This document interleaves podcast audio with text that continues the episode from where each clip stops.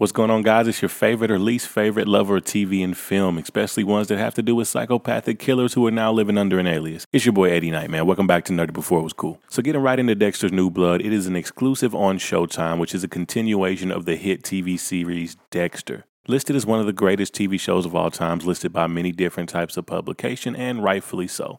I think the first four seasons of that show were ridiculously good, and although the last few seasons of it were not as consistent, there were some really good gems in the later season as well. But me, just like a lot of fans of the show, were very disappointed with the anticlimactic ending. After all that crazy stuff that's happening, Debbie, his sister, finally finding out the psychopath that he really is and helping him out, covering for him, his sister dying dying, all kind of different crazy stuff. Like they did really good at ending the season with a lot of chaos. So after all that, we just see Dexter just swim away and end up in some random land as like a lumberjack. So basically, that's where this series kicks off. Just kind of showing where he's been, what he's been up to, where he's been living. He's going by a different name now. He is Jim. And for the first two thirds of the episode, they do a really good job of basically nailing the point home that he has changed. He is not the same Dexter that we know. We see the opening scene, it opens up very silent and quiet, and there's no dialogue really at all. He's in the forest, running through the woods, hunting, and obviously knowing what we know, we think he's hunting a human. But we see he is hunting a deer a white deer, which shows a lot of significance later on in the episode, which I'll get to. But he's hunting this deer and he's chasing after it and he has the shot and he doesn't take it. So it's like, man, like what's going on? Like something's different here. He won't even kill this deer after we've seen him murder all these people. So it definitely sparked my interest, but I, I, will not lie. I was a little bit worried when I first saw this. It started off very odd. And if you've read the credits or seen any of the casting, then you know his sister from the original series is in the show. I was wondering how they were going to make this happen. I was going to think maybe they were going super off the wall and were going to say that she actually survived and went with him.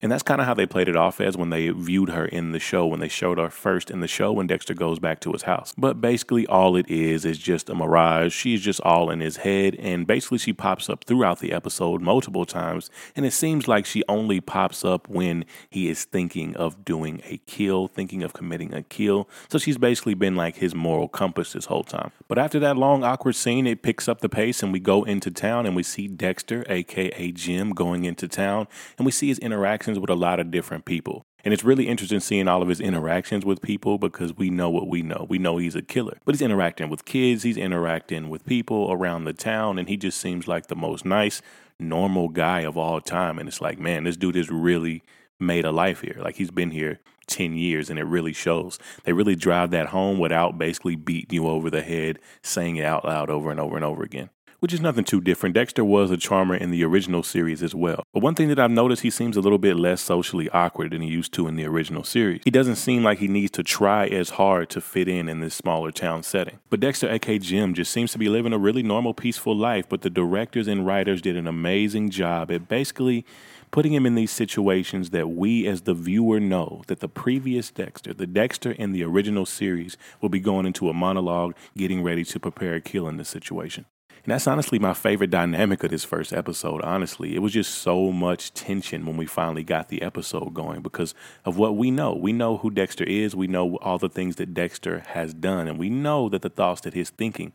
Even though in the first two thirds of the episode, we don't get any monologues from Dexter, which makes it really cathartic when we get it at the end, but I'll get into that later. Speaking of tension, the scene where he gets pulled over by the police officer early in the episode is definitely the first really big tense moment of the episode for me personally. Because knowing what we know, knowing who Dexter is, we're thinking like this is the moment where Dexter from the old series is going to come back. He has these knives in his car that he's packed up. We don't know what he's going to do at this point. The officer sees the knives and tells him to step out of the car. And we're like, okay, this is it this is it. But then we divert the expectations by seeing that the cop knows him and that they're actually dating. Which, side note, I think it's a little bit weird that he's dating a cop after his sister was a cop and that the cop literally resembles his sister. Like, she really does resemble his sister a lot. I thought that was kind of odd, but I guess they're kind of just playing more into that you know, storyline where Debbie was kind of in love with him. But yeah, that cop scene isn't the only one where they built suspense. They did a really good job building suspense at pretty much every chance they got. And there's a moment in the episode where he comes across a butcher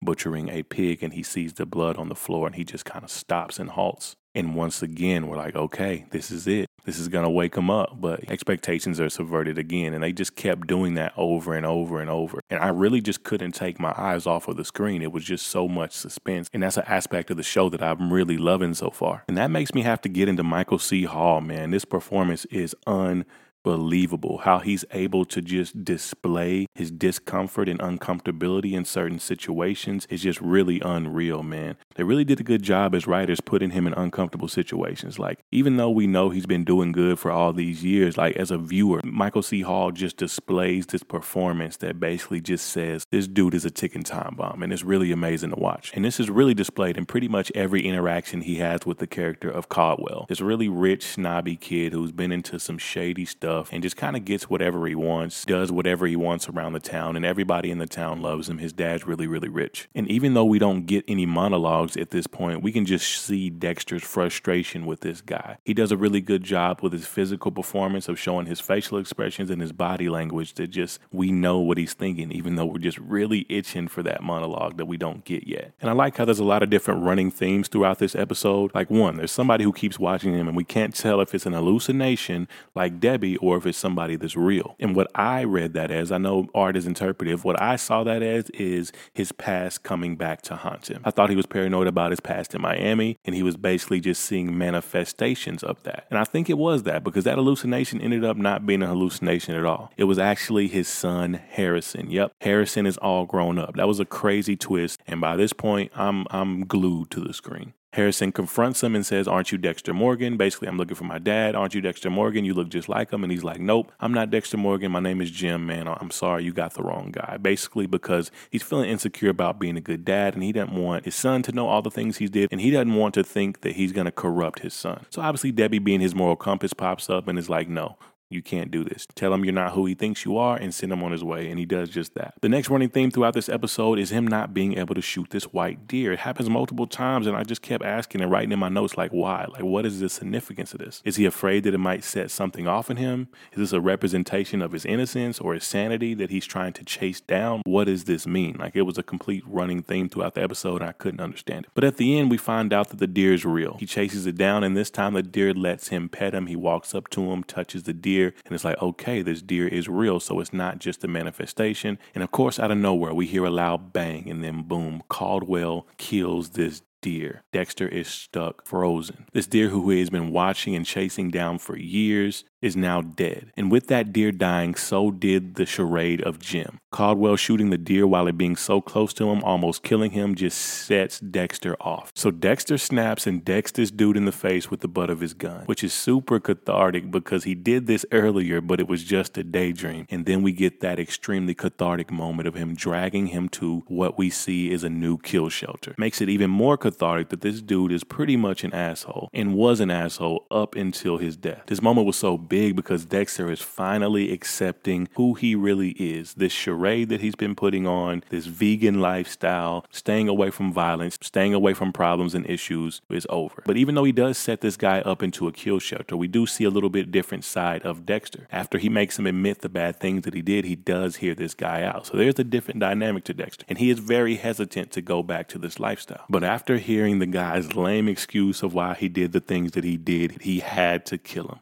And with the last realization that he couldn't hide who he was, and with a plunge through the heart of an arrogant rich kid, the dark passenger is back. We get the monologue that we have been waiting for the entire episode. And man, I don't know about y'all if y'all were watching, but it was a crazy rush that went through, man. It was like, man, this dude is back. And then the freaking original theme song came humming in, and bruh. And the episode ends with him tracking Harrison down at the bus stop and basically just coming clean and telling him that he is Dexter. And they go back to his cabin, man, and we kind of see blood on the snow, just kind of letting us know that Dexter has been out of commission for a very long time. He's now become a little bit sloppy, and that's going to send us into the mess of episode two. This kid was a very rich kid that he killed, and his dad is very powerful. And with a cop being his girlfriend, I can only imagine where this is going to go in the end, man. But, uh, yeah, This episode was just well done. As far as a reboot or a continuation of a story that was 10 years ago, I don't know how you could do this much better, man. Definitely they could drop the ball in later episodes, but as of now, man, I am glued to my TV and ready for episode two. And honestly, this was genius marketing from Showtime dropping this just about a month after Netflix's You. But that's going to be my recap and review of Dexter New Blood episode one. What did you think about it? Let me know down in the comments. That's YouTube, Nerdy Before It Was Cool. Let me know on Instagram, Nerdy Before It Was Cool, and also Twitter, Nerdy Before It Was Cool. That's